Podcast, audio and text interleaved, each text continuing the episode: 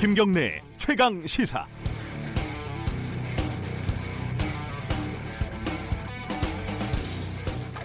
너무 잘 믿는 게 문제입니다. 그 코롱이 만든 세계 최초 골관절염 유전자 치료제인 인보사의 성분이 문제가 있다 이런 뉴스를 보고도 설마 설마 했습니다. 공신력 있는 대기업이 설마 정부와 소비자를 일부러 속였겠냐 이렇게 생각을 했습니다. 세포가 뒤바뀐 사실을 몰랐고 환자에게도 해가 없다는 코롱 측 해명이 일리가 있다고 여겼습니다. 그동안 그렇게 당해놓고 기자 생활 헛한 거죠. 하지만 2017년 식약처의 판매 허가를 받기 전에 세포에 문제가 있다는 실험 결과를 코롱 측이 외부에서 받았다는 사실이 추가로 드러났습니다. 코롱은 그래도 몰랐다고 합니다. 실무자가 제대로 보고하지 않았다는 거죠. 당시 임, 인보사 인허가가 기업의 운명까지 결정 지을 수 있는 중요한 국면이었는데 관련 보고를 실무자가 하지 않았다. 자, 이제 여러 가지가 다 의심스럽습니다. 어, 환자들에게 해가 없다는 코롱 측의 주장은 과연 믿을 만한 것인지 정부로부터 400억 원 정도를 지원받았다는데 그건 또 문제가 없는 건지 문제가 불거지기 직전에 이웅열 회장이 사임을 하고 400억 원이 넘는 퇴직금을 챙겼는데 그 절묘한 타이밍은 정말 우연인 것인지 모조리 따져볼 필요가 생겼습니다. 5월 7일 화요일 김경래 최강 시사 시작합니다.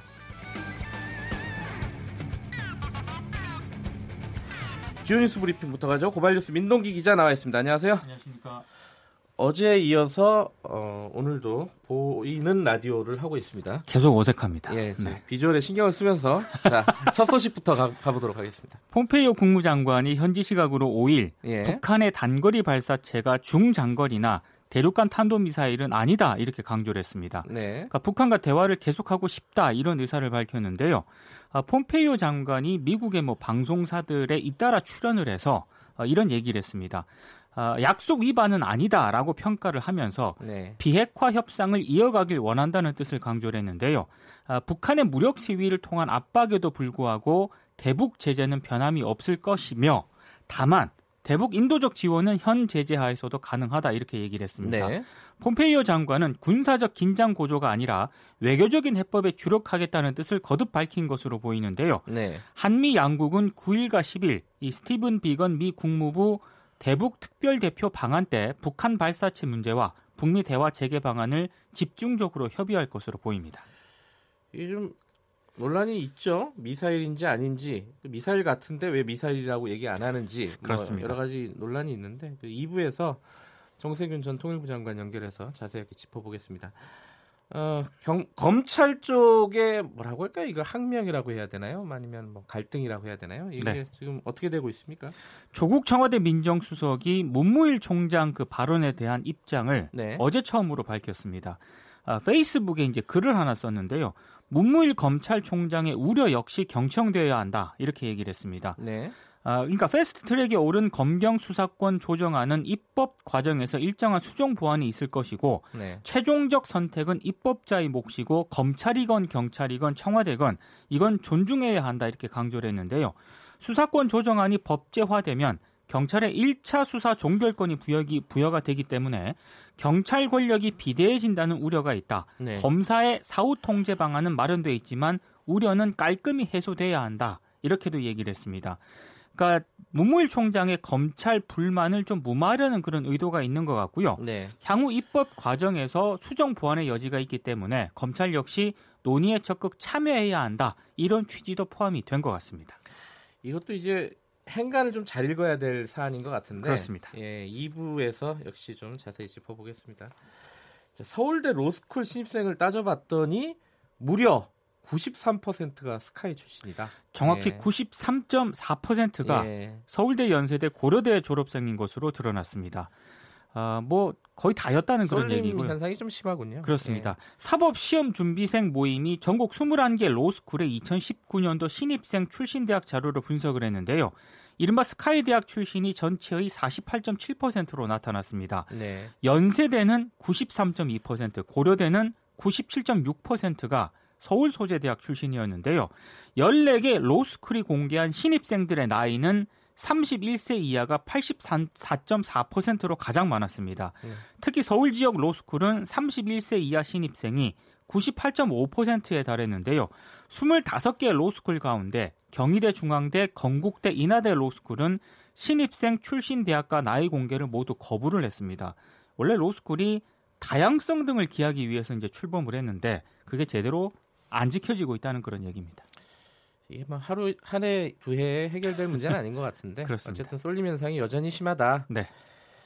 그 한국의 최저임금이 높은 겁니까 낮은 겁니까? 평균인 것 같습니다. 예.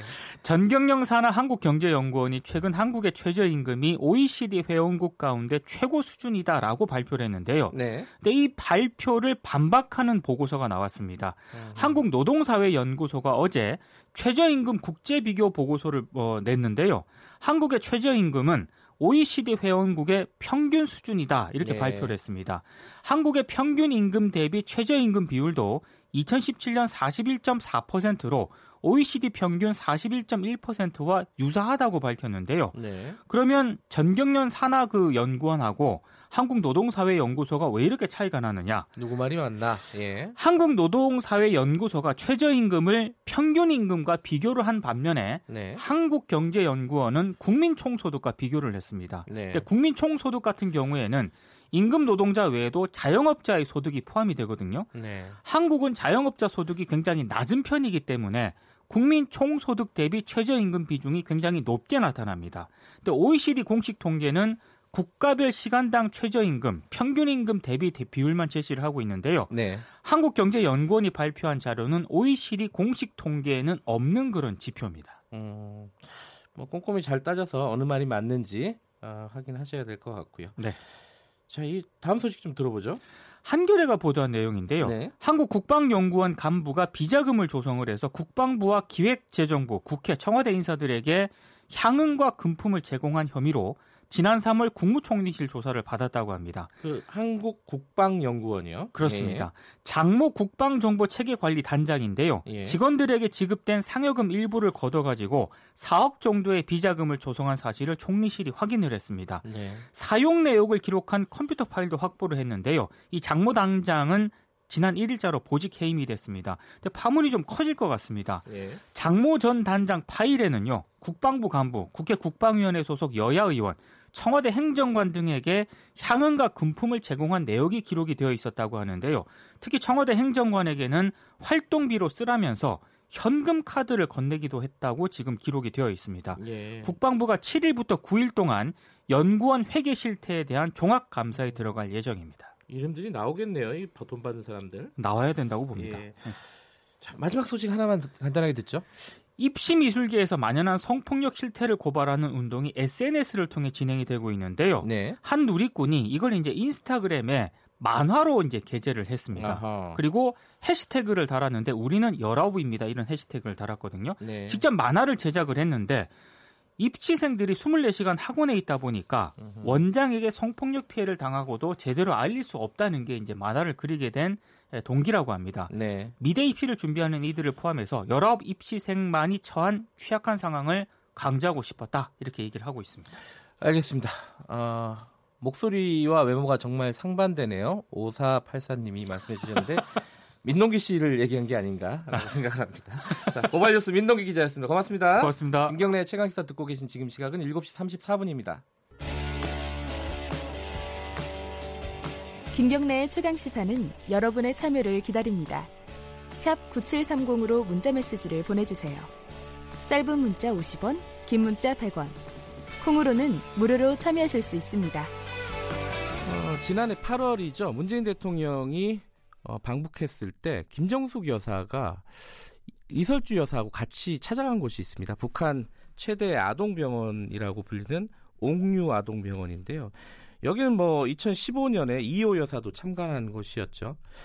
그런데 이 어, 옥류 아동병원을 최근 며칠 전에 갔다 오신 분이 있습니다. 그래서 모셨는데요. 벌써 5년째 북한 아동들을 무료 진료하기 위해서 북한을 방문하고 계신 분입니다. 스탠포드 의대 아동신경외과 데이비드 홍 교수님 모셨습니다. 안녕하세요. 네, 안녕하세요. 그 한국인이신가요? 미국인이신가요? 예, 정확하게. 저요. 예. 아, 저 미국인. 아, 그러니까 한국계 미국인이시군요. 정확하게는. 음. 북한에 언제 갔다 오신 거죠? 어, 이번에 4월 27일 날에 들어갔고 예. 어, 나온 일 어, 5월 2일이었습니다. 아, 그럼 뭐 대략 한 4박 5일? 네. 뭐 그 정도 일정이었네요. 요번에 처음 간 게 아니라고 들었어요. 언제 네. 처음 가신 거예요? 처음 간 거가 20 어, 2015년도. 2015년이요. 음. 그러면은 5년째 네. 매 매번 매해 가는 건가요? 네, 네. 한두 어. 번 1년에. 처음에 어떻게 북한에 그 의료 봉사 활동을 하고 가신 거예요?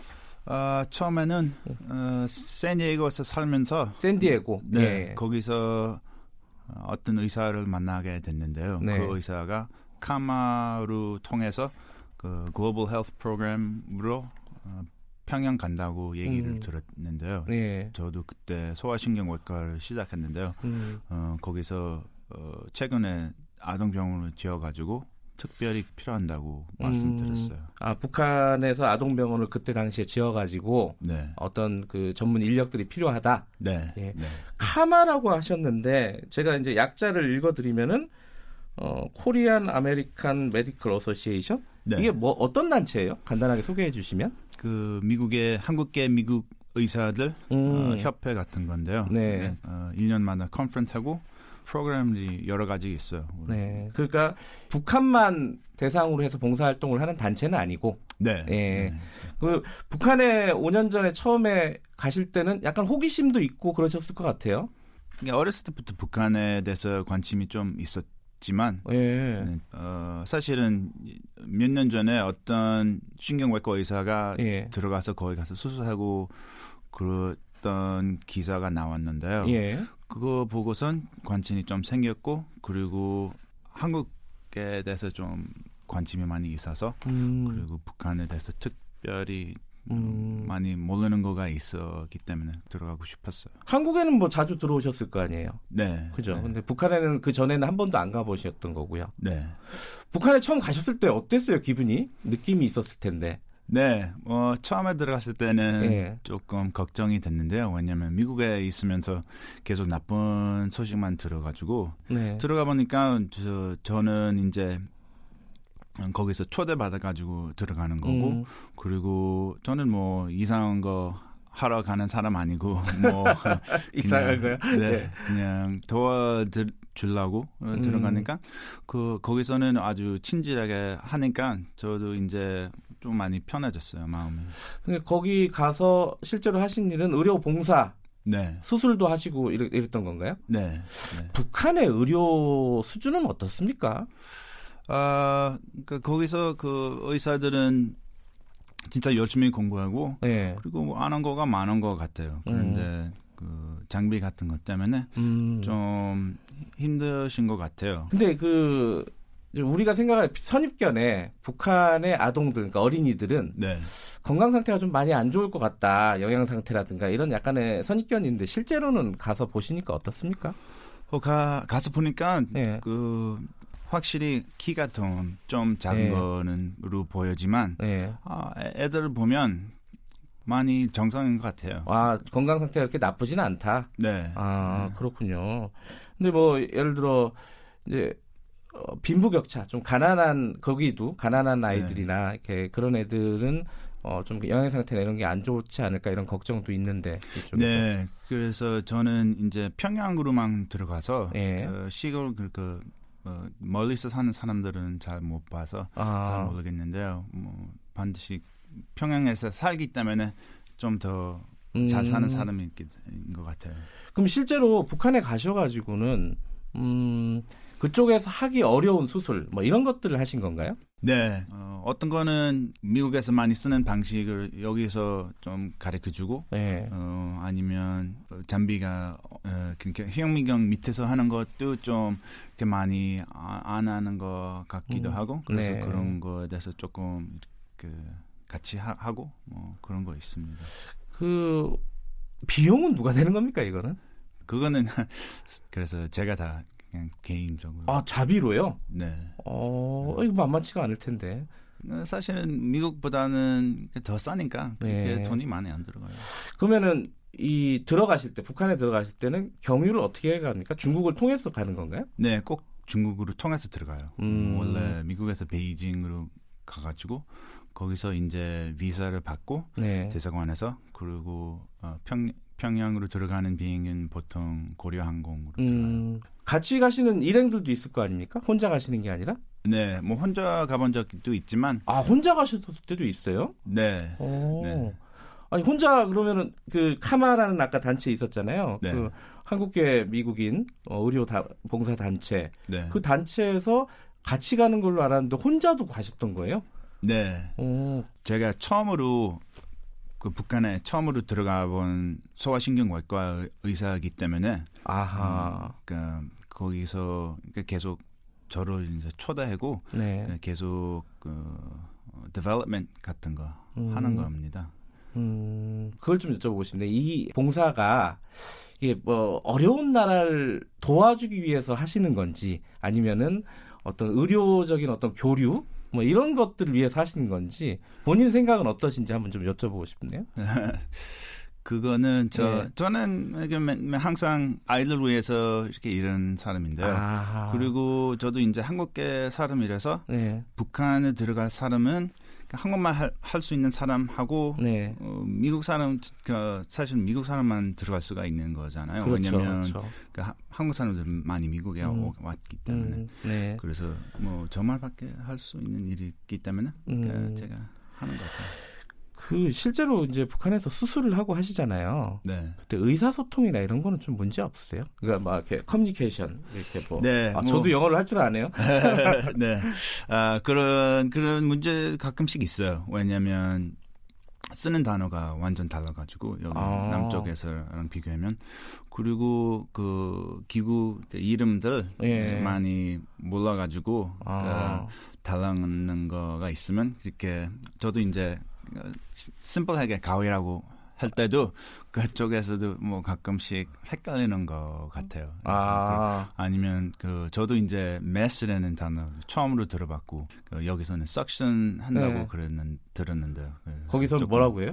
흡인기? 흡인기. 네. 아, 한글로 주로 많이 만들었군요. 네. 네. 메스는 뭐라 그래요? 메스. 우- 아, 미국에서는 메스 안 쓰는. 아. 거기서 메스 써요. 아, 그래요? 미- 네. 그게 영어가 아니에요? 아 글쎄요. 한국에서 그거 영어라고 들었는데요. 그 어, 미국에서는 뭐라 그래요, 그럼? 그 scalpel. 아, 이거 어렵네. 모르, 모르는 걸로 넘어가겠습니다. 어쨌든 그런 의사소통 때문에 약간의 이제 뭐랄까 불편한 점은 있지만 수술하거나 이런데 크게 어려움은 없죠, 그래도. 네, 뭐 어, 수술은 잘 돼가요. 이제 익숙해지니까 괜찮아졌어요. 근데 이제 아까 이제 장비나 이런 부분이 굉장히 열악하다고 했잖아요. 네. 그게 이제 어떤 아동들의 건강이나 어떤 큰 병을 수술하기 어려울 정도로 열악한 건가요? 어떻습니까? 도움이 필요할 정도인가요?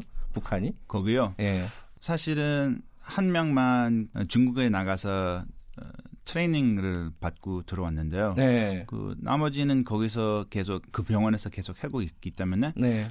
좀 테크닉 네. 같은 거 이렇게 좀 배우기 위해서 그 저, 제가 이제 가게 되는 거죠. 음, 약간의 선입견들이 있어요. 우리 그 대한민국 사람들도 네. 북한이 너무 너무 열악할 것이다. 이런 장비나 아. 시설이나 이런 게. 아, 네. 그런 건 꼭 그런 건 아니고. 그러니까 음. 한 번은 심장 수술을 구경했는데요. 네. 거기서도 바이패스 같은 거 다 했어요. 음. 그러니까 그 동맥 그 정맥들 이렇게 아, 그, 그 연결하는 거 네, 그런 것. 의료 수준이 꽤 발달돼 있다. 뭐 이런 뜻이네요. 네. 네. 음. 이 부분이 되게 궁금할 텐데 뭐냐면은 5년 동안 다니셨잖아요. 네. 근데 그 5년 동안 많이 변했어요. 아, 뭐 제가 보기에는 뭐 많이 변한 것 같아요. 음. 어, 일단은 그 비행장부터. 아, 그, 그래요? 네. 처음 갔을 때는 비행장은 그냥 한 방으로 다 썼었어요. 음. 그, 그 도착하는 사람, 출발하는 사람, 네. 가방 찾기 이렇게 다 한 방에서 했는데요. 이제 그냥 어 제대로 된 비행장이 있어요. 이제. 음. 아 5년 전에는 없었는데. 네. 아 그래요? 네. 그리고 음. 그 동안에 처음 갔을 때는 외국 사람들은 달러 아니면 렌미비만 쓸 수가 있었는데요. 네. 이제는 가서 돈 바꿀 수가 있어요. 원, 원으로. 음. 그래서 아니 그 그리고- 북한 돈으로요? 네. 아 그렇군요. 네. 그리고 이제 처음에 갔을 때 차를 많이 빌려서 썼는데요. 예. 그 이제는 택시가 많이 생겨가지고 아하. 택시 많이 타게 될, 될, 될 되게 됐어요. 요번에만 그런 건가요? 아니면 몇 년 전부터 이렇게 바뀐 건가요? 택시만 뭐 여러 가지 뭐 비행장이라든가 택시 그렇게 달라졌다는 게 네. 올해 갔더니 많이 달라졌다는 건가요? 아니면은 2, 3년 계속, 전에? 네, 게- 계속 하나씩 하나씩 이렇게 아, 조금씩 바꾼- 조금씩 바뀌어 왔다. 5년 동안. 네, 아, 그렇군요. 근데 특히 이제 김정은 위원장하고 트럼프 대통령하고 네, 네, 두 번이나 만났잖아요, 네, 지금. 네. 그러고 나서 올해 들어가 보니까 좀 달라진 건 없던가요? 사람들이 바라보는 눈이라든가 뭐. 어 그때 처음 만나게 됐을 때 예. 사람들이 진짜 관심 많이 있었던 것 같아요. 그러니까 음, 평화에 대해서 뭐 희망이 좀 더 생기는지 뭐 네. 그런 거, 네. 조금 그 기분이 좀 좋아진 것 같아요. 음, 그리고 어, 거기서 확실히 남쪽이랑 이렇게 같이 연결되면 좋다고 생각하는 것 같아요. 음, 같은 한국 사람이라서. 아, 그래요? 네. 그, 그 트럼프 대통령하고 김정은 위원장하고 만나고 나서 북한에 들어간 건 요번이 처음인가요? 두 번째요. 아, 두 번째예요? 네. 근데 처음에는 좀 둘이 잘 만나고 일이 잘 되다가 최근에 하노이에서 별로 성과가 없었잖아요. 노딜이라고. 네, 네. 그러고 나서 이번에 들어가니까 사람들이 반응이 좀 달라지진 않았어요, 혹시? 뭐 그렇게 많이 안 달라진 것 같아요. 음, 그래요? 네. 음, 그러니까 다행이네요. 계속, 네, 계속 우리한테 잘하고 음. 그리고 뭐 그러니까 나쁜 말을 많이 안, 해, 안 해요. 음, 그렇군요. 이, 어, 5년 동안 그러면은 이 북한의 의료 시설이라든가 이런 부분도 좀 달라진 게 있나요? 많이 발전하고 그랬어요? 아까 뭐 비행장도 생기고 택시도 네. 생기고 뭐 이런 것처럼 의료 쪽도 마찬가지인가요? 아 그거는 많이 변한 건 없는 것 없는 것 같아요. 아직은 없어요. 음, 그렇군요. 이 북한에 갔다 오시고 나서 미국에 가서 사람들한테 북한 얘기를 할 거 아니에요? 네. 주로 어떤 얘기를 해주세요? 아 그냥 뭐 그 상태가 어떤지 지금 그 사람은 어떤지 그리고 그냥 분위기가 음. 그러니까 남쪽이랑 많이 다르다고 음, 그런 얘기를 주로. 음, 어떤 어떤 게 다르다고 말씀하시는 거죠?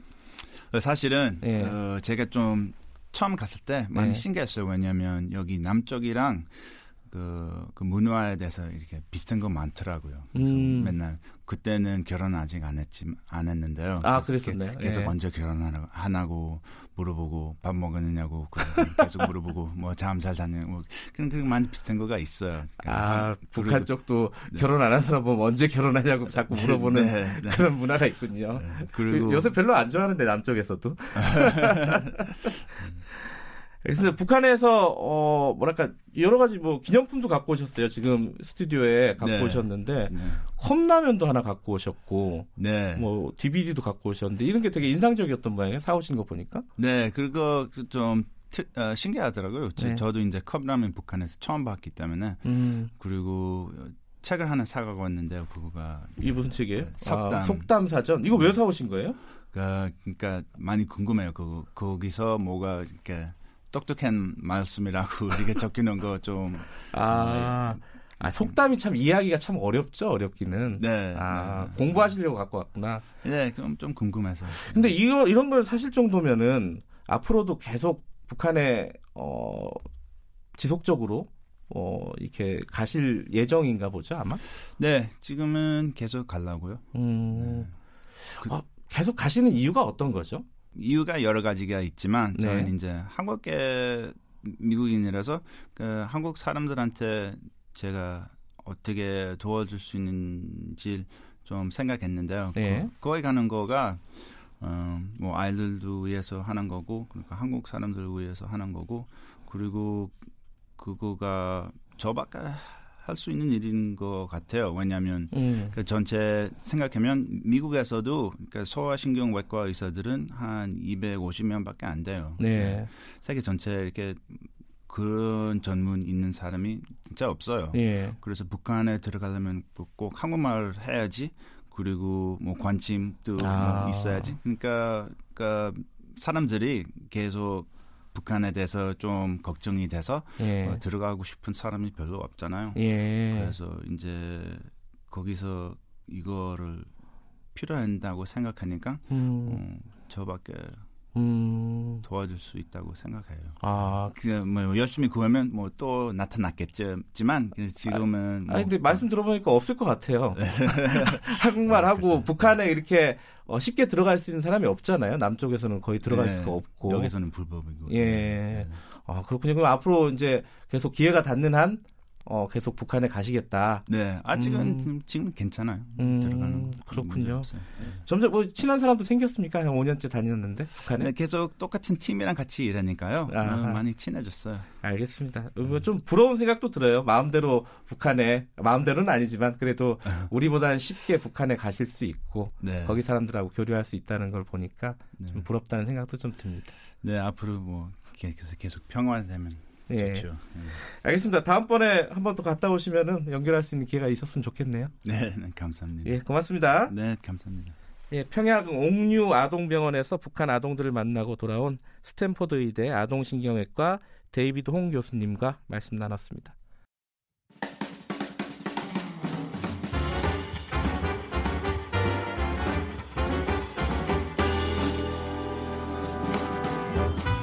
여러분의 아침을 책임집니다. 김경래의 최강 시사. 네, 어, 김영신님이 대단한 일을 하시는 분이네요. 통일을 위해 노력하는 중요한 분이시다. 이런 말씀 보내주셨습니다. 세상엔 좋은 사람들 참 많아요. 데이비드 홍 선생님, 저도 인상적이었고요. 자, 가장 핫한 스포츠 소식을 가장 빠르게 전달해드리는 최강 스포츠 진행해 보겠습니다. KBS 스포츠 취재부 김기범 기자 오늘도 나와 있습니다. 안녕하세요. 네, 안녕하세요. 예, 오늘 어, 김기범 기자의 얼굴을 청취자분들이 처음으로 확인하는 시간이 아닐까. 라는 생각이 됩니다. 모자를 푹 눌러 쓰고 예, 왔습니다. 머리 감고 나오시고요, 앞으로는. 네. 자, 골프 소식부터 예. 알아볼까요? 김세영 선수 별명이 역전의 여왕인데요. 이번에 아, 원래 역전의 여왕이에요? 별명이 아. 좀 여러 가지 있습니다. 아, 그래요? 그 LPGA 메디일 챔피언십에서 연장 혈투 끝에 우승을 차지했습니다. 네. 이 김세영 선수가 LPGA 투어에서 통산 8승째를 거둔 건데요. 네. 이 굉장히 많은 승리를 거둔 겁니다. 역대 음. 한국 여자 골프 선수들을 들여다 보면은 1위가 박세리 선수로 25승, 뭐 압도적으로 굉장히 많은 우승을 네. 차지했고 2위는 박인비죠. 음흠. 19승, 3위가 신지의 11승, 그리고 4위가 최나연의 9승인데 그 다음이 바로 이 김세영 선수의 8승이라고 볼 수 있는데요. 네. 김세영 선수가 이번에 메디일 챔피언십 우승하면서 우리나라 선수들이 올해 LPGA 투어에서 벌써 6승째를 합작했습니다. 음흠. 그래서 총 11개 대회가 열렸는데 6승. 뭐 거의 아, 한 55% 절반을 싹쓸이 냈군요. 네. 네. 이 추세가 계속 이어질 거라고 예상이 되고 있고요. 네. 김세영 선수가요. 근데 자기의 통산 여덟 번째 우승 가운데 그 네 번을 연장해서 하하, 이겼어요. 그러니까 대단하네요. 연장에 음. 강한 역전의 여왕이라고 볼 수 있고 승부처에 강한 승부사다. 그리고 또 한 가지 별명이요. 빨간 마 빨간 바지의 마법사. 원래 빨간 그러니까 바지 4라운드 마지막 라운드에 빨간 바지를 입고 나와서 아. 우승할 때 보면은 빨간 바지를 입고 아, 있어요. 그러니까 뭐 본인이 이제 빨간 바지를 입고 나와야지 이제 우승한다라는 뭐 아, 징크스, 징크스 아닌 음. 징크스가 있는 그렇군요. 그런 건데 여러 가지 별명이 있는 김세영 선수 어제도 또 음. 짜릿한 그 연장 우승이어서 더 기분이 좋았습니다. 네, 프로 축구 소식 하나 알아, 알아볼 네. 텐데 이제 3일 연휴 동안에 슈퍼 매치가 열렸다고요? 네. 요 슈퍼매치라는 게 프로축구에서는 서울과 수원, FC 서울과 수원 음, 삼성의 둘이 라이벌전입니다. 네. 그러니까 스페인의 프리메라 리가 보면은 레알 마드리드와 바르셀로나가 있잖아요. 그 다음에 잉글랜드 프리, 프로축구에서도 리버풀과 맨체스터 유나이티드가 전통의 라이벌전인데 예. 우리나라에는 바로, 바로 이 서울과 수원의 슈퍼매치가 라이벌전입니다. 작년에 네. 근데 굉장히 주춤했어요. 이 라이벌전이 두 팀다 음. 성적이 시원치 않아서 이 두 팀이 경기하면 보통 한 3만 명, 4만 명이 오는데 네. 만 명밖에 안 왔던 그런 일이 있었습니다. 네. 그 그런데 이 지난 5월 5일 어린이날에 그 슈퍼매치에는 다시 구름 관중이 몰려서 프로축구의 뜨거운 열기를 재확인할 수 있었고요. 예, 재밌는 게 관중 집계를 했는데 2만 4천 명이었어요. 이것도 물론 많은 숫자긴 합니다만 굉장히 더 많아 보였거든요. 예, 화면상으로는 예. 예. 어떻게 된 건가 보니까 K리그 관중 집계 시스템이요. 유료 관중만 발표하게 돼 있거든요. 음, 정확하게 하는군요. 예, 예, 그렇죠. 요즘에 최근에 바뀐 건데 예. 좋은 거죠. 근데 이제 어린이날이었어요. 그래서 어린이들이 이제 무료로 12세 이하 어린이들이 아, 무료로 들어오다 보니까 음. 한 5천 명, 6천 명이 들어왔는데 네. 이 관중들은 집계가 안 됐습니다. 음. 그래서 관중 집계상으로는 2만 4천 명밖에 안 됐지만 실질적으로는 3만, 3명 넘어 보였다. 넘는 굉장히 예. 많은 그 내용은 어땠습니까? 슈퍼매치다웠습니다. 아. 첫 골을 이제 수원의 데얀 선수가 넣었는데요. 네. 데얀 선수가 예전에 FC 서울의 대표적인 레전드 공격수예요. 음흠. 그러다가 이제 수원으로 아. 그러니까 중국 갔다가 수원으로 다시 오게 돼가지고 적군으로 이제 가게 됐죠. 음. 친정팀에 비수를 꽂는 선제골을 넣었는데 예. FC 서울의 뭐 스타라고 할 수 있는 박주영 선수가 네. 그 PK를 후반 36분에 한 번 실축을 하고 그 다음에 후반 추가 시간 그러니까 99분이었습니다. 그러니까 네. 90분 토를 봤을 때 그때 또 PK를 얻어가지고 박주영이 다시 차 넣었습니다. 음흠. 또 박주영이 넣었어요. 그래가지고 네. 1대1 무승부로 사이좋게 비겼고요. 어린이날에 기억에 남을 만한 슈퍼매치 명승부로 남게 됐습니다. 그나저나 박주영 선수는 정말 꾸준히 잘하는군요. 네, 뭐 요즘에 한 뭐 나이가 많이 들어가지고 음. 주춤하긴 하는데요. 그래도 네. FC 서울의 주전 공격수로 중요한 경기마다 또 골을 뽑아낸다는 것이 예. 박주영 선수의 힘이에요. 자, 오늘은 뭐 여기까지만 네. 들어야겠습니다. 앞에 인터뷰가 좀 길어져서 죄송합니다. 네. 아닙니다. 네. 예. 자, KBS 스포츠 지재부 김기용 기자였습니다. 고맙습니다. 고맙습니다. 김경래 최강기사 1부는 여기까지 하겠습니다. 2부에서는요. 지금 북한 미사일 아, 발사체라고 하죠. 이게 좀 논란이 있습니다. 그래서 정세현 장관과 함께 전 장관과 함께 이 의미 행간을 좀 분석해보는 시간 가져보겠습니다. 김경래 최강기사 뉴스 잠깐 듣고 어, 8시 5분에 다시 돌아오겠습니다.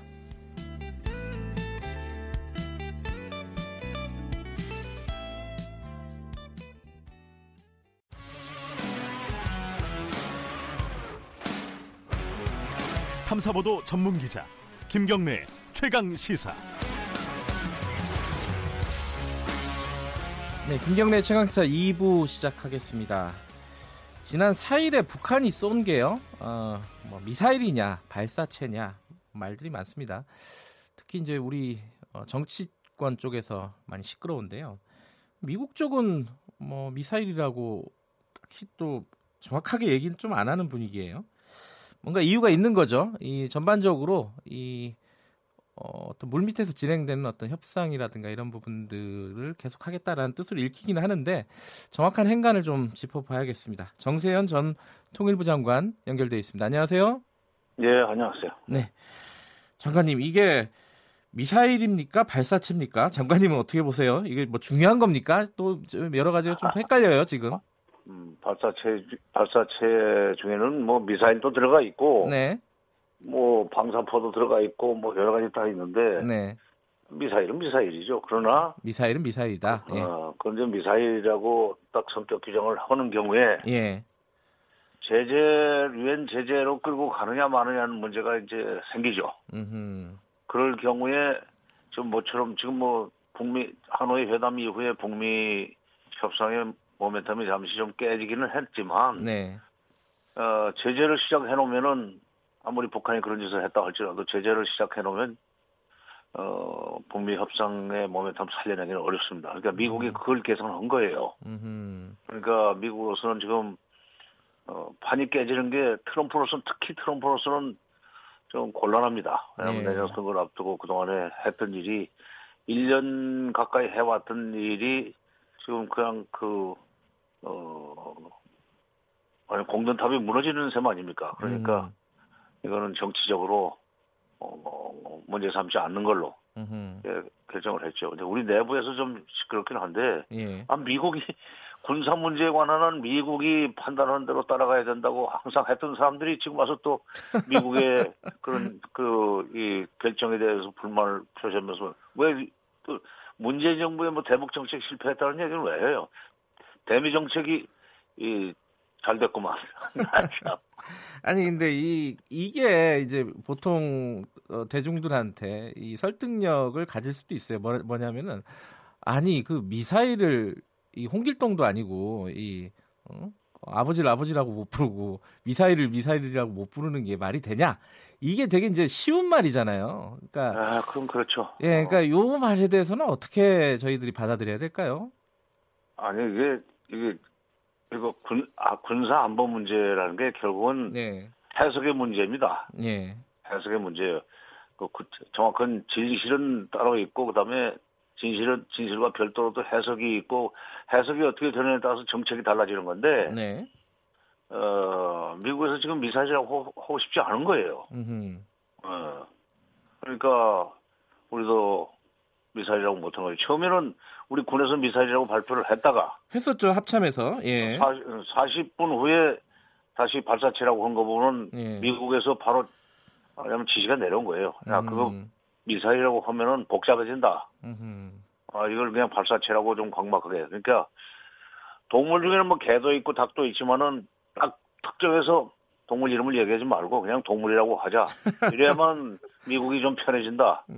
그리고 지금 백악관의 그 움직임을 보면은 뭐 어떻게든지 대화의 불씨를 살려내려고 그러는데 한국이 너무 좀 생각 없이 불쑥 그렇게 얘기한 거 곤란하다. 이, 이거죠. 그러니까 지금 뭐 그러니까 북미 간에도 그렇고 남북 간에도 그렇고 지금 기조의 대화를 어, 반대하는 쪽에서는 당연히 어 이거 미사일이니까 이게 심각하게 받아들여야 된다 이렇게 얘기할 수 있지 않겠습니까? 특히 지금 야당 같은 우리 야당 같은 음, 경우에는 그렇죠. 근데 네. 야당이 이제 하나 말고 둘 모르는데 예. 그렇게 해서 미사일이라고 맨날 난리를 쳤다 칩시다. 예. 이게 유엔 안보리 가서 제재를 불러올 만큼의 사거리가 아니에요, 거리가. 아하, 아, 예. 아, 뭐 200km, 300km는 사실 국내에서 얼마든지 에, 그 북한에 지금 200km, 300km짜리 미사일은 여러 개 있습니다. 수백 개, 수천 개 있어요. 예. 그러니까 가지고 있는 건데 예. 오늘 이번에 발사한 것은 시, 새로 지금 만든 신형 전술 유도무기라고 이름을 붙였지만은 네. 그리고 방향도 남쪽으로 쏘지도 않고 음.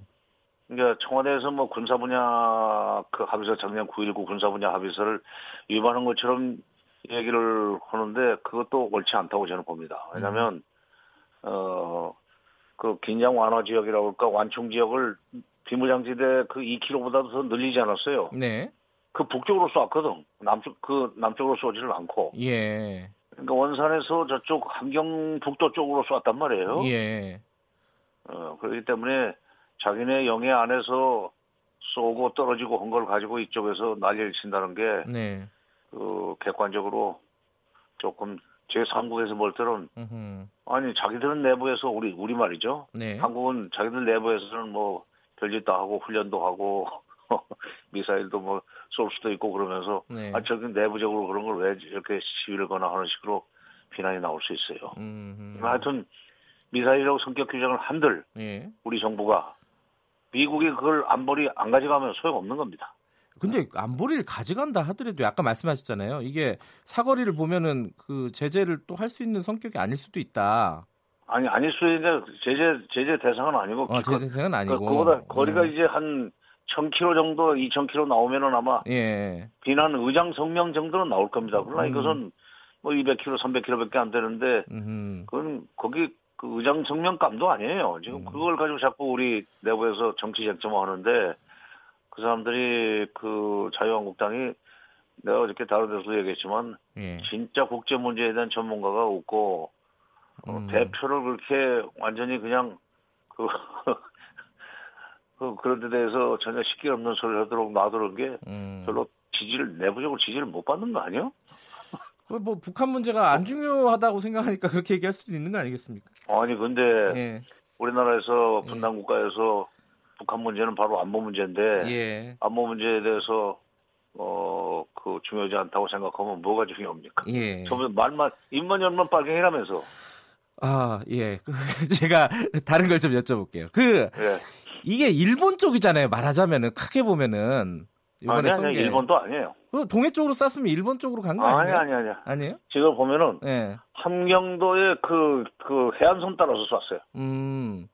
뭐 굳이 화를 낸다면 러시아가 네. 화를 내야 되는데 아, 굳이 화를 내면은 예. 어, 블라디보스톡 쪽으로 가지도 못했거든. 음. 방향은 그 방향이지만 그러니까 일본 일본하고는 관계 없어요. 그래요? 그러니까 그 음. 폼페오가 그러지 않았어요. 일본 쪽도 아니고 네. 사우스 코리아 쪽도 아니고 미국 쪽은 더더구나 아니다.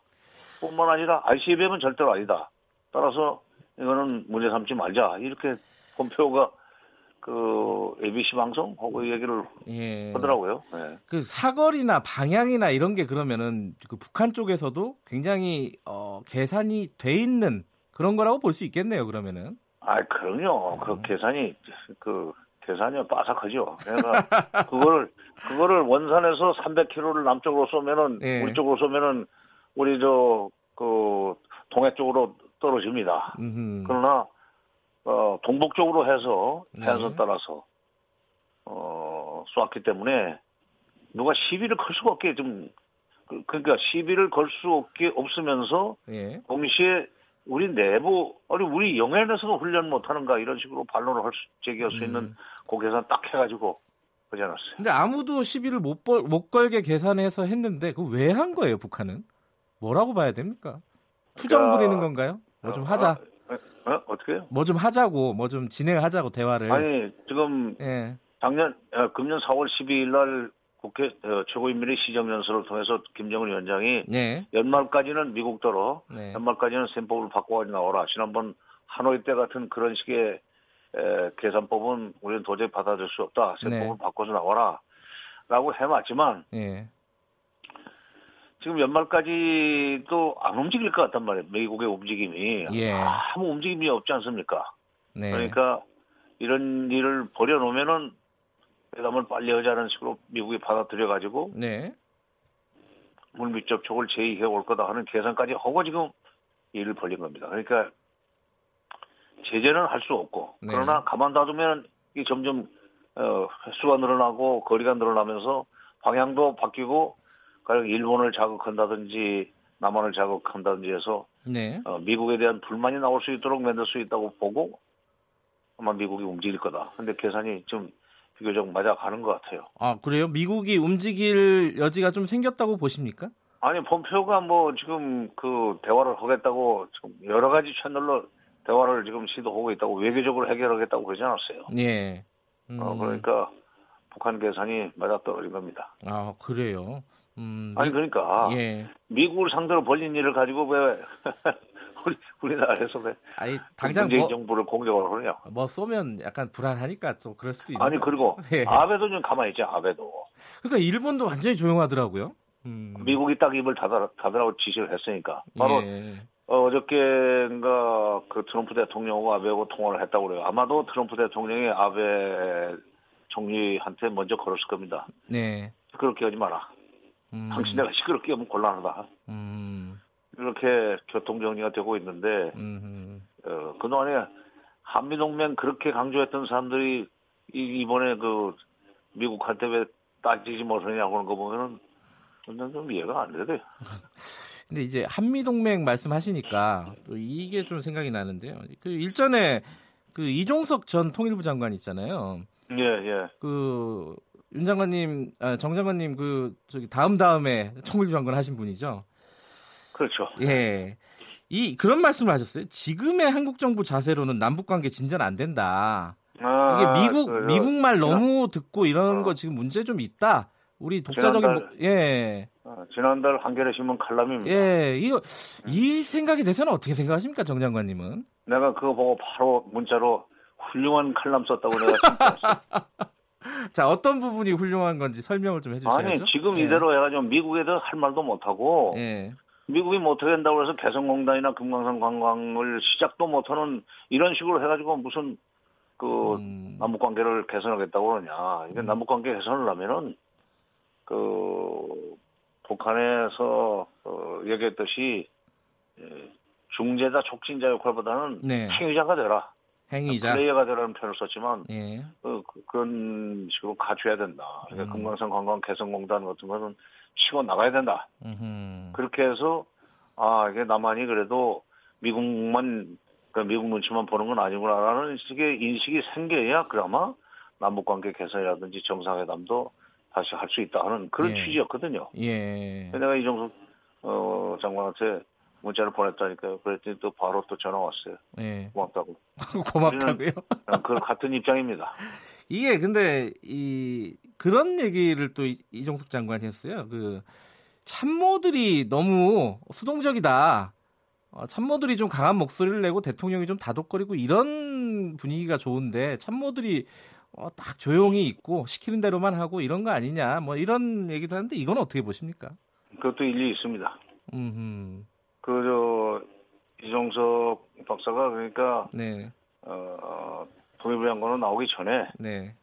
노무현 정부 초기부터 한 3년 가까이 에, 청와대 그 NSC 네. 국가안보회의 사무 차장을 했었거든요. 예. 그때 굉장히 적극적으로 움직였어요. 그러니까 어, 대통령이 묻거나 지시하기 전에 먼저 사건이 터지면은 분석 대책 해서 자꾸 올리고 그래서 대통령은 어떤 점에서는 그 적극적으로 보좌를 했죠. 네. 그런 경험을 가지고 있는 사람이 볼 때 너무 좀 참모들이 오늘날 지금 문재인 대통령 정부의 문재인 정 대통령의 청와대 참모들이 너무 수동적으로 움직이는 거 아닌가. 네. 그냥 그 막연하게 얘기를 한 건 아니고 아마 내부 정보를 가지고 얘기할 텐데 네. 좀 그런 측면이 없잖아 있, 있, 있을 겁니다. 예. 있는 것 같아요. 제가 보기에도. 마지막으로 그 남북 정상 요번에 4.27 행사 보니까 좀 썰렁했지 않습니까? 좀 서글프더라고요 아, 느낌이. 예, 저는 갔었는데 예. 판문점에 어, 조금 썰렁합니다. 예. 자기는 외기력이 혼자 하고 올라오는 것 같더라고. 자기는 외기력, 외기력이요. 그뭐 네. 어떻게 좀 남북 정상이 만날 수 있는 모멘텀이 생길까요? 그냥 만들어야 되는데 이게 역시 남북 정상회담이 되려면은 북미 간에 뭐, 뭐 움직임이 있어가지고 북미 간의 대화가 될 수 있는 가능성이 커질 때 비로소 네. 그 남북 정상회담도 될 수 있다는 게 이게 어떤 점에서는 우리 비극이기는 한데 네. 어쩝니까 이건 뭐 어, 형편이 지금 남북 정상회담도 북미 정상회담으로 건너가기 위해서 작년 4월에 했던 거 아니에요? 네. 마찬가지로 이번 남북 정상회담을 해서 다시도 어, 북미 간에 좀 더 큰 그 거래 내지는 그, 그 협상을 할 수 있도록 그 역할을 해달라는 게 북한의 남한에 대한 요구거든요. 그러니까 네. 북미 협상 재개 가능성이 보일 때 그, 저, 되는데, 그러다면 이제 우리가 미국을 먼저 설득해야죠. 예. 어. 알겠습니다. 좀 답답한 상황이긴 해요. 그래도. 예. 네, 그러니까 트럼프 대통령이 볼튼 말을 좀 듣지 않도록 좀 문 대통령이 전화를 좀 해야 돼요. 예. 알겠습니다. 오늘 말씀은 여기까지 드릴게요. 고맙습니다. 예. 네. 정, 정세현 전 통일부 장관이었습니다.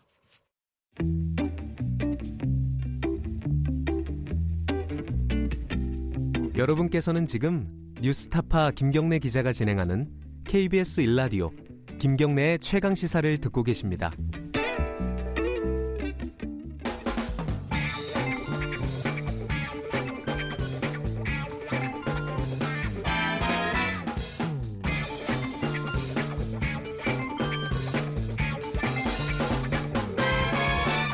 윤태곤의 눈. 네, 어제부터 새로 시작한 물론 사람은 예전부터 했었지만은 새로 시작한 코너 윤태곤의 눈. 어, 의자와 전력그룹 더모아의 윤태곤 정치 분석실장 오늘도 함께하십니다. 안녕하세요. 네, 안녕하세요. 네, 어제에 이어서 보이는 라디오 계속 가고 있는데 어, 저 되게 불편하네요. 그 외모에 자신이 없으십니까? 아니 뭐 그것도 그런데 네. 아, 뭐 코도 못 파겠고 아, 머리도 그렇죠. 못, 못, 못 긁겠고 네. 아 이거 굉장히 어렵네요. 네. 자 오늘 할 얘기가 또 좀 예민한 얘기입니다. 지금 문무일 검찰총장의 네. 항명이라고 할까요? 갈등이라고 할까요? 음, 뭐라고 할까요? 항명이라고 그러긴 그렇고 예. 강한 의견 개지 좀 애매하죠. 북한 예. 미사일하고 비슷한 것 같아요. 사정거리가 200km다. 아하. 어, 제재까지는 아닌데 신경을 건드리는 이게 미사일이냐 미사일이 아니냐 발사체냐 음, 네. 뭐 이런 이제 것 같은데 해외 출장 중에 입장을 밝혔어요. 그 그렇죠. 중도 귀국했습니다. 네. 그리고 연휴였잖아요. 오늘 네. 첫 출근이에요. 네. 아마 한 9시쯤 출근할 건데 그럼 기자들 앞에 쭉 아, 붙어 있지 않겠어요? 예. 근데 오늘은 별말 없을 것 같아요. 왜냐하면은 음. 지금 이제 문 대통령 취임 2주년이고 뭐또그 기자회견이 아니라 이제 KBS하고 대담도 잡혀 있고 이런 거기 때문에 대통령 메시지를 흐리지 않으려고 또 신경 쓸 거거든요. 네. 그럼 오늘은 좀 간단한 이야기를 하고 아마도 그 대통령 기자 그 대담이 끝난 이후에 조금 구체적으로 더 나오지 않을까 싶어요. 음, 그 정도. 예. 예. 근데 무슨 이야기 하고 싶은지는 우리가 다 알죠.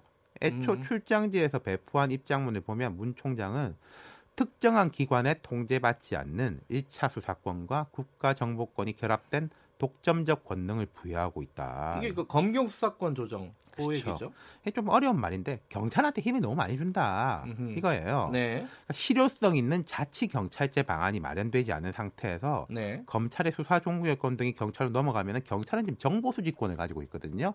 국정원 같은 경우에도 정보하고 수사는 분리 인데 그렇네요. 경찰만 음. 다 붙어 간다. 음. 그럼 이게 문제다 이런 거죠. 자, 여기에 대해서 이제 여러 가지 의견들이 있습니다. 이거 어떻게 봐야 될지 헷갈려요. 좀 교통 정리가 필요해요. 그러니까 우리가 이제 패스트 트랙을 보면은 네. 선거법 공수처에 대해서 막 논란이 많았지 않습니까? 네. 근데 검경 수사권 조정은 별로 뭐 말이 없었어요. 그렇죠. 이게 안 중요해서가 아니라 네. 정치권의 관심은 좀 덜했다고 볼 수 있는 건데 네. 문 총장의 입장을 보면은 검찰의 권한 축소에 대한 우리 우려가 아니라 경찰 비대화에 대한 우려다 이런 이야기인데 그러니까 같은 말이에요. 근데 뒤집 뒤집은 말이죠. 그렇지 이게 같은... 풍선 효과니까 예. 같은 이야기라는 거죠.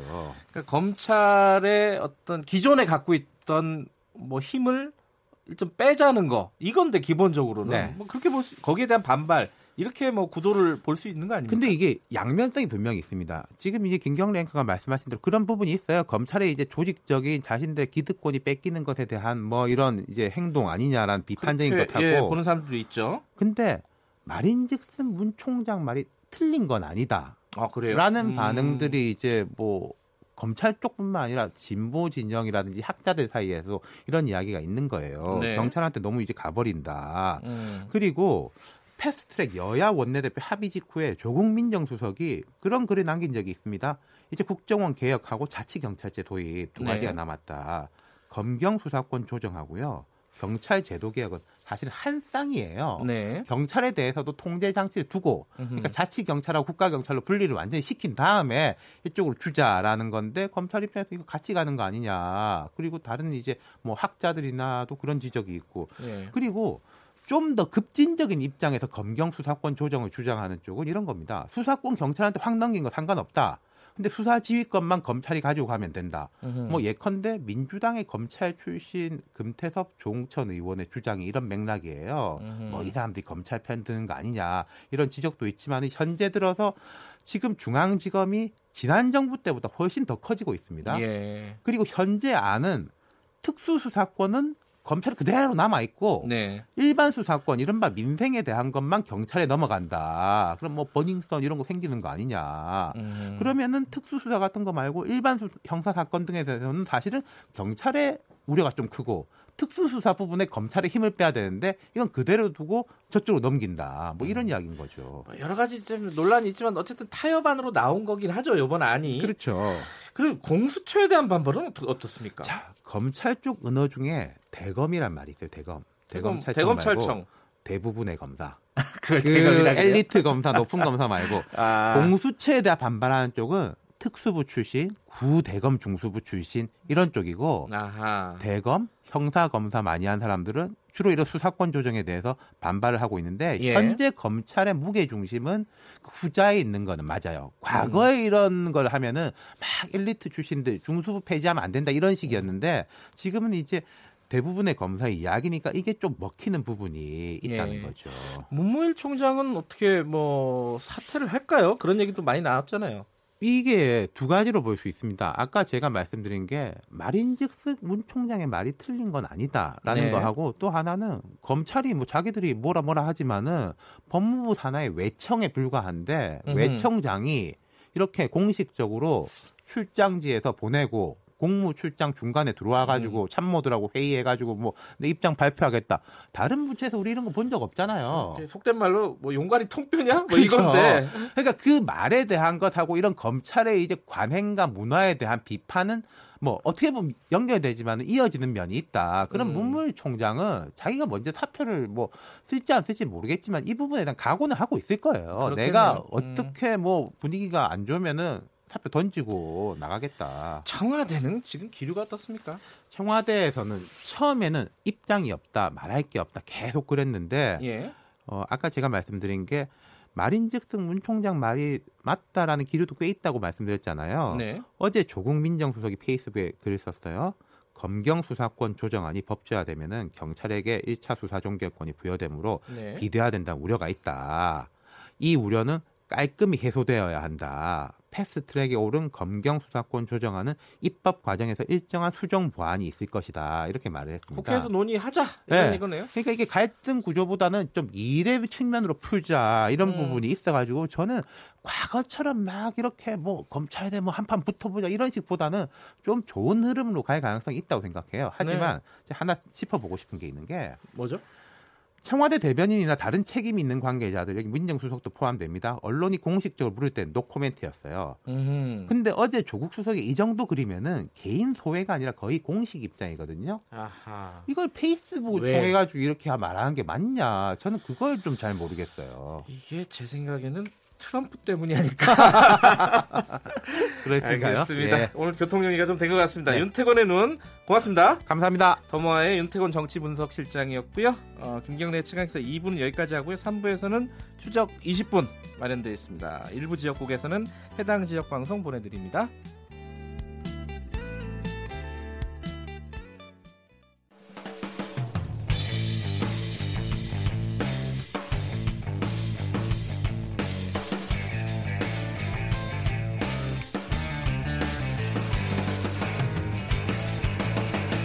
김경래의 최강 시사.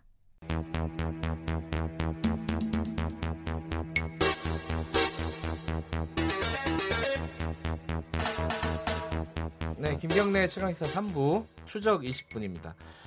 어, 또 사건의 이면을 들여다보고 깊이 있게 파헤쳐보는 시간으로 마련했습니다. 어, 추적이 잘 돼야 될 텐데요, 오늘. KBS 사회부 이지용 기자 나와 있습니다. 안녕하세요. 안녕하세요. 아, 그리고 아주경, 아주경제 장용진 기자 나와 계십니다. 안녕하세요. 안녕하세요.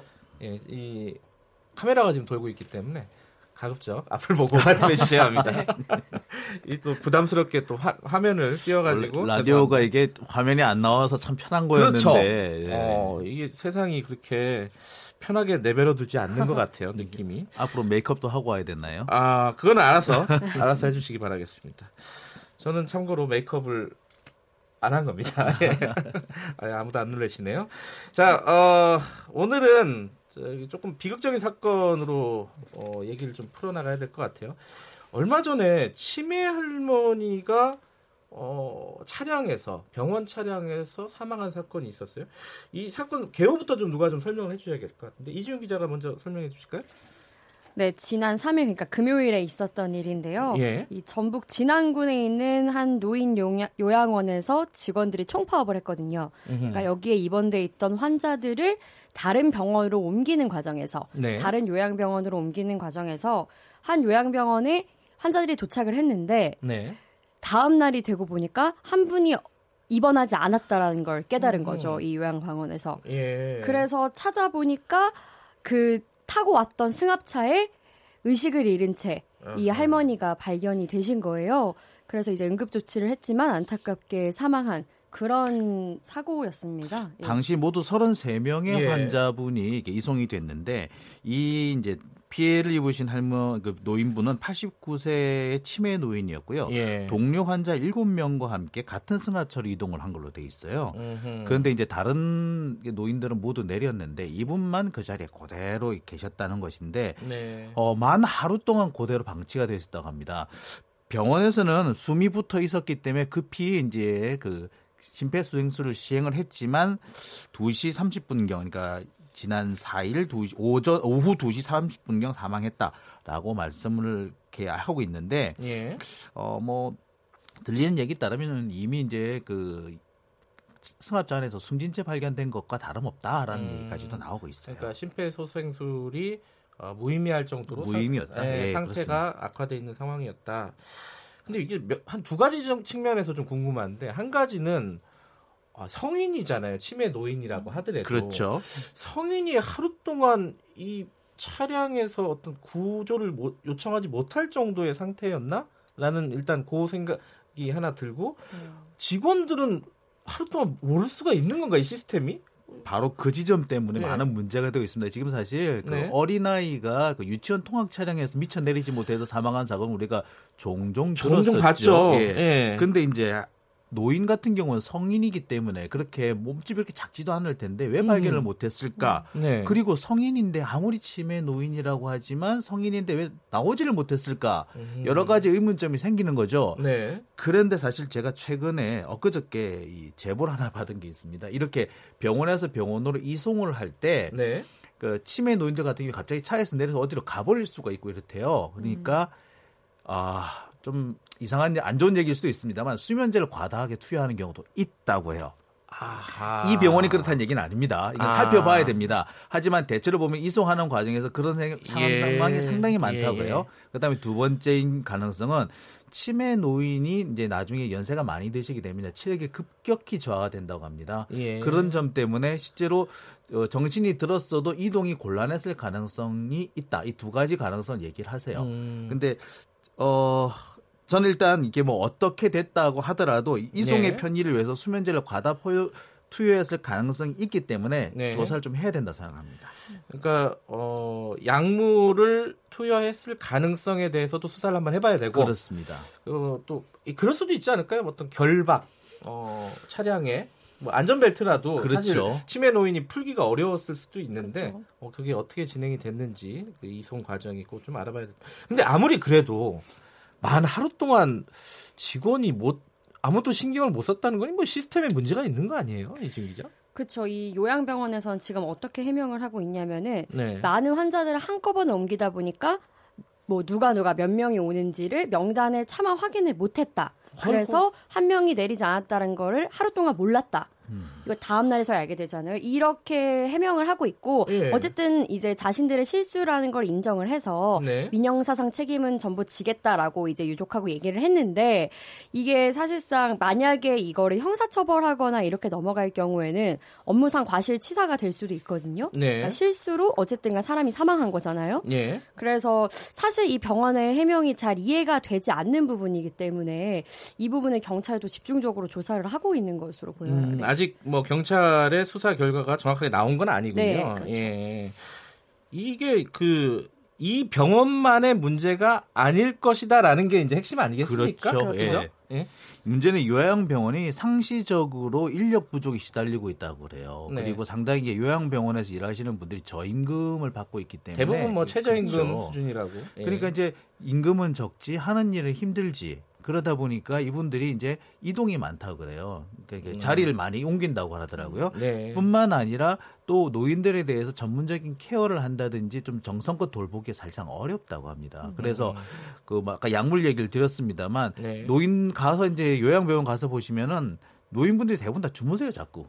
그렇죠. 예, 뭐 음. 그러니까, 그러니까, 그러니까, 수면제 같은 건 항상 많이 드시는 것 같기도 한다 하다는 그런 지적이 많이 있, 다는 얘기도 있고요. 음. 자, 이 병원에서도 이제 파업 때문에 이제 이동을 했다 얘기하지만 사실은 파업을 한다고 하더라도 모든 인력이 다 파업을 하는 것은 아니기 때문에 음. 굳이 그렇게 한꺼번에 많은 환자를 옮길 필요가 있었느냐는 문제도 또 있긴 있어요. 네. 이런 걸 보면은 이것의 그 또 다른 문제, 그러니까 그 요양 보호사들이라든지 병원의 이런 문제점이라든지 이런 근로 환경의 문제, 그 근로 환경의 문제 바로 노인들의 어떤 네. 요양의 환경과 바로 이어지는 문제가 있기 때문에 이런 부분까지도 사실 이번에 좀 체계적으로 살펴볼 필요가 있을 것 같아요. 이게 얼마 전에 이제 저희 유스타파에서도 이거를 취재를 한 적이 있었는데 제 기억을 떠올려 보면은 이 항정신병 약물 있잖아요. 네. 이렇게 뭐 안정제라든가 네. 수면제로 쓰이는 그런 약물들의 소비량이 우리나라가 OECD, 그러니까 요양 시설에서 음. OECD의 몇 배가 되더라고요 평균에. 음. 그러니까 이게 실질적으로 많이 쓰는 건 사실인 것 같아요. 그게 구체적으로 음, 얼만큼 어느 어느 병원에서 어느 요양병원에서 어느 요양원에서 많이 쓰는지는 지금 통계가 잡히지는 않는데 음. 전체 통계로 보면은 굉장히 많이 쓰고 있다는 건 사실인 것 같더라고요. 그러니까 한 명 한 명 꼼꼼하게 케어할 수 있는 인력이 부족하기 때문에 네. 어쨌든 뭐 이분들을 환자들을 한 명 한명 이렇게 할 수 없으니까 네. 재워야 한다든지 이런 일이 있을 수 있는 거잖아요. 네. 한 가지 안타까운 거는 이게 아동이 숨졌을 때, 그러니까 어, 이동 차량에서 숨지는 사고가 아까 장기님 네. 말씀하셨듯이 그런 사고가 가끔씩 있잖아요. 그렇죠. 그럴 때는 사회적으로 굉장한 이슈가 됩니다. 네. 난리가 나요, 난리가. 그렇죠. 네. 근데 노인이 숨지면은 별 말들이 없어요, 사실. 아, 특히 이제 연세가 많으시다 보니까 예, 예, 요즘 안타까워요. 안타깝습니다. 예. 네. 어찌 됐건 어 근데 이런 열악한 병원에 노인들을 수용하는 혹은 이제 입원시키는 이유가 어쩔 수 없는 이유가 또 있지 않겠습니까? 뭐 어떤 뭐 가정에서 돌보기 어려우니까 당연히 사실 이 치매라는 질병이 그래요. 이게 네. 한때 뭐라고 불렸느냐면은 가족을 해체하는 질병이다라는 음. 얘기까지 합니다. 두 가지 이유 때문에 그래요. 일단 많은 비용이 들고요. 네. 그다음에 어, 가족 중 누구 한 명은 전적으로 이 치매 노인을 간병을 해야 되기 때문에 그런 거예요. 네. 근데 그 이것이 상당한 인내력과 노력 그다음에 체력이 필요하거든요. 네. 그러다 보니까 서로 서로 일을 떠밀 수밖에 없는 상황이 되고 그, 그 결과가 나중에는 치매 노인을 유기한다거나 네. 방치하는 사태로 이어지기 때문에 상당히 이게 많은 어, 어려움을 음. 어렵다는 그런 걸 알 수 있죠. 혹시 그 우리나라 치매 환자나 이런 통계들이 있나요, 혹시? 지금 우리나라에서 65세 이상 노인 인구 중에 10명 중에 한명이 지금 치매 환자라고 하거든요. 10%나 돼요? 예. 그러니까 야. 지난해 기준 숫자로 따지면 75만 명 정도. 네. 어마어마하네요, 사실. 예. 근데 이게 우리나라가 유독 늘어나는 그이 치매 환자들이 늘어나는 속도가 빨라서 네. 5년 뒤에는 100만 명이 될 것이다, 치매 환자가. 음흠. 이런 예측을 보건복지부에서 내놨는데 이게 이렇게 빨라진 속도가 빨라지는 이유가 네. 사실 치매라는 게 어느 정도 학업 수준이 올라가서 두뇌 사용이 활발해지고 혹은 영양 상태가 좋아지면은 이렇게까지 많이 늘어나진 않아요. 네. 근데 우리나라 같은 경우는 그것보다 그러니까 학업 순위 올라가고 영양 상태가 좋아지는 것보다 고령화 속도가 훨씬 빠른 거죠. 음흠. 그러니까 치매 환자가 선진국에 비해서도 빠르게 늘어나고 있는 그런 추세거든요. 노령 빈곤 네. 문제가 계속 심각해지고 있기 때문에 젊을 때는 영양 상태도 좋고 보건 상태도 아. 좋았는데 나이가 드시면서 연세가 드시면서 이제 그래요. 아무래도 충분한 영양 공급과 휴식을 제공받지 못한다 이런 얘기가 될 수도 있을 것 같아요. 그 영화 제목이 있지 않습니까? 노인을 위한 나라는 없다. 이게 좀 진짜인 것 같아요. 물론 영화가 그런 걸 음, 그런 노인 문제를 다룬 건 아니지만은 네. 그 제목 자체가 주는 우리 사회에 주는 어떤 메시지가 좀 있는 것 같아요. 어찌됐건 이 치매 환자가 점점 늘면서 이 아까 말씀하신 가족 해체를 네. 부르는 질병이다. 그럼 실제로 그 치매와 관련된 어떤 범죄, 뭐 동반 자살이라든가 뭐 이런 것들이 아니면 아 이건 좀 끔찍한데 뭐 간병 살인이라고 보통 얘기하는 경우도 그렇죠. 있지 않습니까? 네. 그런 경우들도 최근에 좀 많이 일어나지 않았습니까? 거의 매달 나온다고 봐도 과언 아, 아닙니다. 예, 보도를 일일이 다 못할 뿐이지 예. 거의 매달 한두 건씩은 꼬박꼬박 생기고 있습니다. 그러니까 예. 제가 본 사례 중에는 이제 벌써 몇 년 전 사례인데 60대 예. 아들, 그러니까 60대 후반의 아들이 90대의 노모를 봉양하다 동반 자살한 사례. 이런 사례도 봤고요. 치매에 빠진 부인을 간병하던 70대 남편이 남 부인과 함께 동반 자살한 사건. 뭐 그다음에 지난 2월에는 40대 아들이 청주에서 같이 이제 어머니랑 같이 살다가 네. 10년 동안 돌보던 치매 아버지를 살해하고 스스로 목숨을 끊은 사건. 이런 참 사실 이런 사건이 그 많이 알려지지 않아서 그렇지 정말로 어, 자주 벌어진다. 그래서 불행 중에 하나라고 생각이 들어요. 근데 이게 이런 정도 상황이면은 뭔가 정부나 국가나 뭐 여기에서 뭐 대책이 있어야 되지 않겠습니까? 어떤 대책들이 좀 있나요? 일단 그 문재인 대통령이 대선 때부터 내놨던 공약이 네. 치매를 국가가 책임진다. 아하. 치매 국가 책임제 이런 공약을 내놨거든요. 그래서 예? 지금 그 중에 일부는 실현이 됐는데 네. 어쨌든 간에 전국의 모든 시군구에 치매 안심센터를 설치를 해서 예. 이제 가서 무료로 진단받고 이럴 네. 수 있도록 한다라는 거거든요. 일단 근데 아직은 이 치매 안심센터가 다 들어선 건 아니기 때문에 음. 아직은 그게 이제 진행 중인 걸로 보여요. 네. 근데 아직 우리나라의 그 치매 환자 증가 속도에 빠르면 아직 따르 그건 그렇게 빠른데 이 제도는 아직 조금 음. 더 보완이 필요한 제도라고 할 수 있겠죠. 뭐 예. 크게 보면 그래. 그러니까 조기에 진단을 받을 수 있게 하고 치료비를 예. 좀 적게 하고 그다음에 진단받은 환자들은 어, 적절한 가까운 곳에서 진료를 받을 수 있게 한다라는 네. 건데 뭐 진료도 보면은 경증 요양을 받기 위한 투약 시설, 음. 그다음에 이제 출퇴근형 보호 시설, 그다음에 입소형 보호 시설 이렇게 구분을 한다라는 것. 그다음에 음. 비용을 많이 절감해서 국가가 많이 지원하도록 한다는 것인데 문제는 재원입니다. 이게 그렇죠. 당장 네. 5조가 든다 그래요. 당장 예. 예. 이게 이게 문제가 되는데 참 그 문제가 심각합니다. 더군다나 이사 이 사안 자체가 이제 2017년에 처음 제기는 되긴 했는데 작년에 2018년에 첫 시행을 해가지고 올해 두 번째 해거든요. 음. 앞으로 해야 될 일이 엄청나게 엄청 많습니다. 많죠. 예. 사실 예. 치매 환자 같은 경우는 그 노년 부부들이 같이 살면서 그러니까 노인이 다른 배우자 아. 노인 치매 환자를 돌보는 그 노노 예. 돌봄이라고 하죠. 예. 그런 경우가 많은데 이럴 경우에 가장 큰 문제가 어쨌든 간병하는 그 배우자도 나이가 이미 많잖아요. 예. 그러니까 이 간병을 하면서 자신의 어떤 건강이 더 악화가 된다든지 음. 또 혹은 뭐 생계 같은 걸 나설 수가 없으니까 네. 그렇다 보니 더 문제가 많기 때문에 아무래도 뭐 전문 간병인이나 요양보호사들을 육성하는 그런 제도가 지금으로선 시급하다고 할 수 있죠.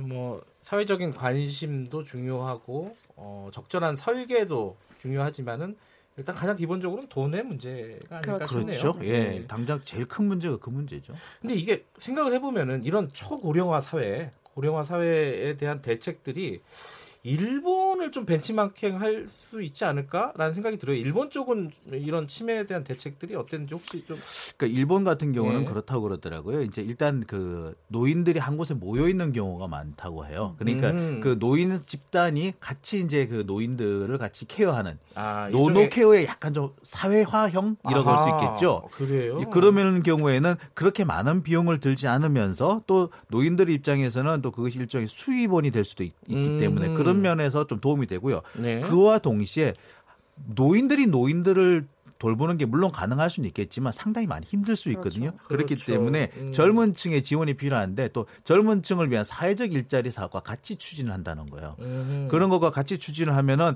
비용을 줄일 수 있을 뿐만 아니라 또한 어떤 취업, 청년 취업에도 도움이 되고 그다음에 사회적 케어도 가능하지 않느냐. 음. 이런 어, 제한은 되고 있는데 이것도 시, 실행하는 과정에서 많은 문제점이 더 생기고 있어요. 왜냐하면은 교육의 문제거든요. 사실은 이게 그 치매 노인을 간병한다는 것도 상당히 전문적인 부분이 필요한데 그렇죠. 이런 부분에 대한 교육 이 과정이 아직까지 확보돼 있지 않아서 여러 가지 문제가 또 생긴다고도 합니다. 치매 노인 이런 문제들은 어 뭐랄까 일종의 좀 유령 같은 것 같아요. 있긴 있는데 사람들이 있다고 잘 인정을 안 하고 그렇죠. 대책을 소홀히 하는 거죠. 그렇죠. 아까 제가 말씀드렸듯이 애들이 어떻게 되면은 굉장히 시끄러운데 이런 문제들은 좀 서글퍼요. 어쨌든 뭐 시간이 좀 오래 걸리겠지만은 어 아까 말했던 공약 같은 것도 진행이 좀 잘 진행이 됐으면 좋겠습니다. 오늘 말씀은 좀 여기까지 듣죠. 고맙습니다. 네, 감사합니다. 네, 고맙습니다. 자, KBS 사회부 이지훈 기자, 아주경제 장용진 기자였습니다. 김경래 최강시사 듣고 계신 지금 시각은 8시 46분입니다.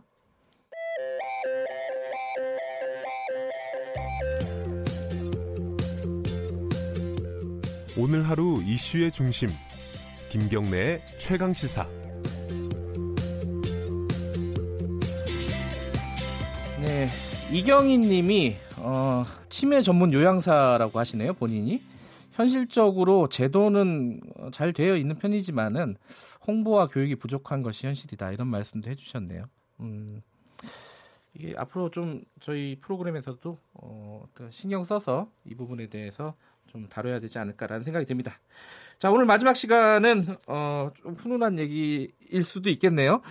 자, 월 40만 원, 월급 40만 원을 받던 일용직 노동자가 어, 노동자의 권익을 대변하는 공인노무사 자격증을 따서 지금 활동을 하고 있다고 합니다. 쉽지가 않았을 것 같아요. 음, 지금 어떤 생각을 갖고 계신지 어, 조선익 공인노무사 연결해 보겠습니다. 안녕하세요. 네, 안녕하십니까. 네. 아, 이거는 저기 프라이버시지만 좀 여쭤봐야 될 것 같아요. 지금 나이가 네 어떻게 되시는지요? 아, 올해 이제 만으로 36입니다. 아, 그러면 언제부터 노무사를 어, 활동을 하신 거예요? 제가 이제 노무사 합격을 하고 나서 이제 29살에 바로 음. 어, 개업을 했으니까요. 지금 예. 8년, 9년 정도 된 것 같습니다. 근데 아까 제가 말씀드렸듯이 저도 이제 뭐 기사로만 봤지만은 이 뭐 뭐 일용직 월 40만 원 이러면은 뭐 거의 뭐랄까 최저임금도 아니고 그죠?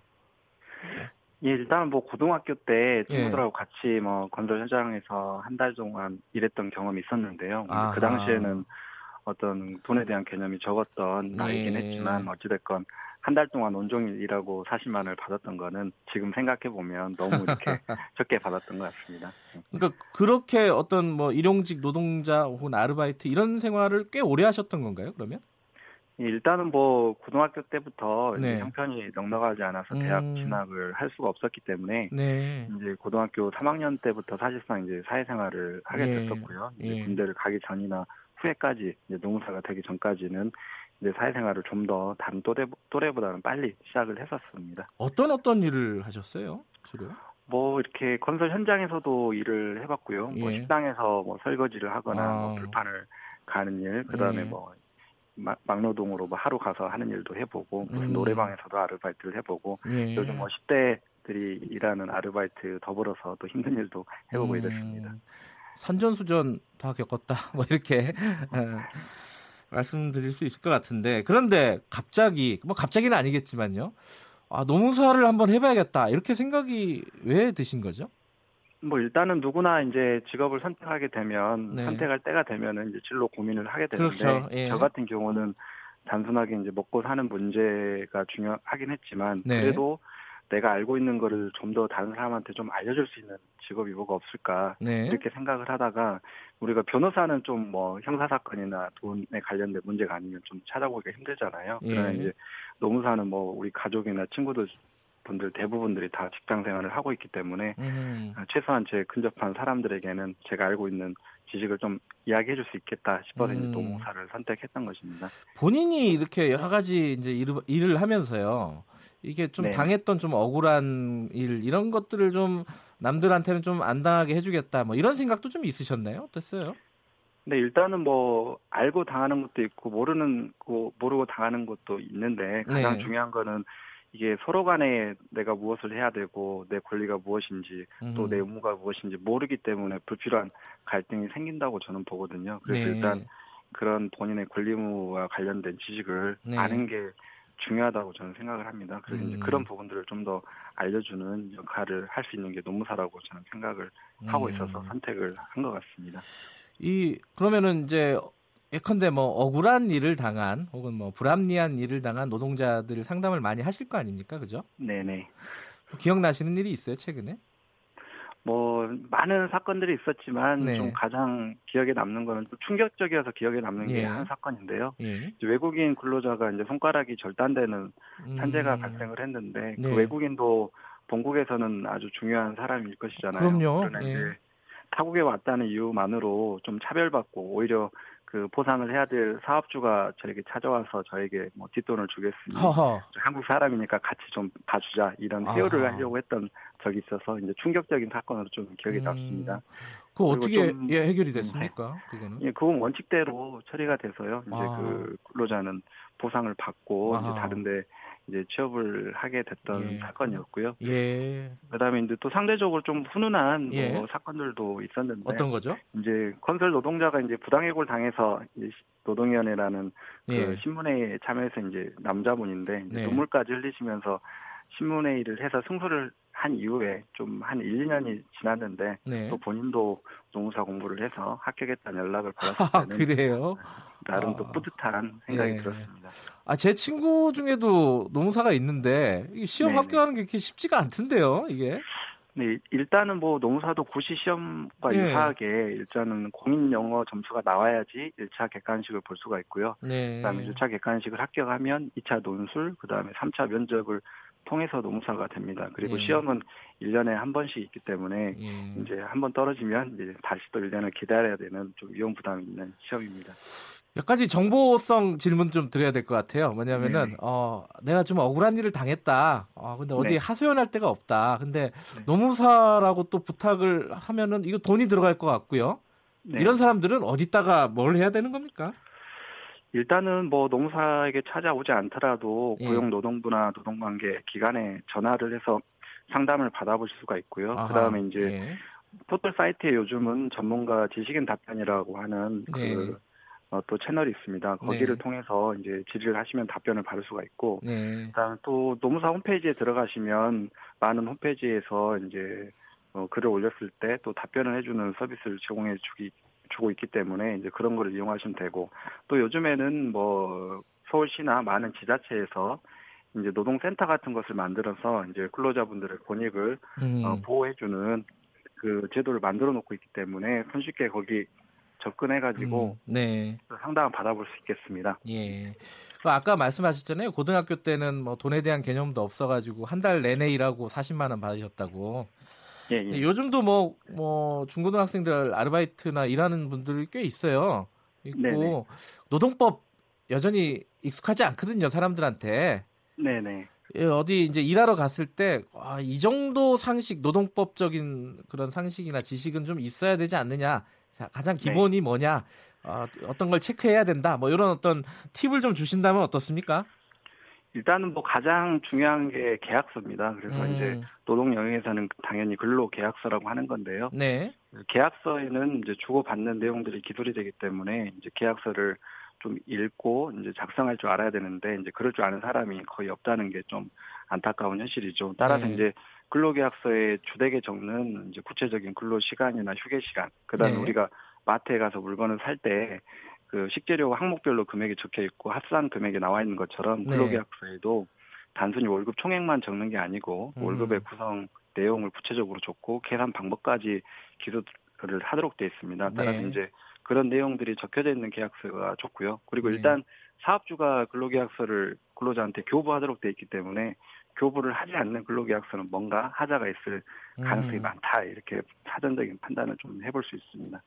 계약서를 좀 꼼꼼하게 봐라. 일단 가장 중요한 거는 예. 네 맞습니다. 노무사로서 어, 꿈이 있다면 어떤 겁니까? 일단은 뭐 이게 직업적인 꿈은 제가 하는 일이 뭐 잘 되면 좋겠지만 네. 저는 사회적으로 네. 이 노동법이 누구나 좀 이해하고 쉽게 이야기할 수 있는 약간 상식이 되면 좋겠습니다. 그래서 네. 오히려 노무사라는 직업이 저는 없어졌으면 좋겠고요. 좀더 예. 시대가 발전을 해서 이런 노동법을 누구나 알게 되고 학교 다닐 때부터 배우고 이런 30년 이상 사회생활을 할 때 아주 노동법적인 갈등은 아주 적은 사회 이런 사회가 되는 게 음. 개인적인 저는 소망이라고 생각을 합니다. 알겠습니다. 조선익 노무사님 본인 그 통화 연결음이 뭔지 아세요? 아 예. 저는 긍정적 멘트가 나가는 네. 그 통화 연결음. 네, 행복을 주는 사람이라는 노래인데 그것 좀 틀어주세요, 네. 피디님. 자 오늘 마지막으로 이 노래 들으면서 마치도록 하고요. 꿈 꼭 이루셨으면 좋겠습니다. 노동법이 어, 가장 친근한 법이 되는 세상이 올 수 왔으면 좋겠다. 오늘 말씀 감사합니다. 네, 감사합니다. 네, 조선익 노무사였고요. 김경래 최강 시사 오늘은 여기까지 하겠습니다. 노래 들으면서 마치죠. 어, 저는 유스타파 기자 김경래였고요. 내일 아침 7시 25분에 다시 돌아오겠습니다.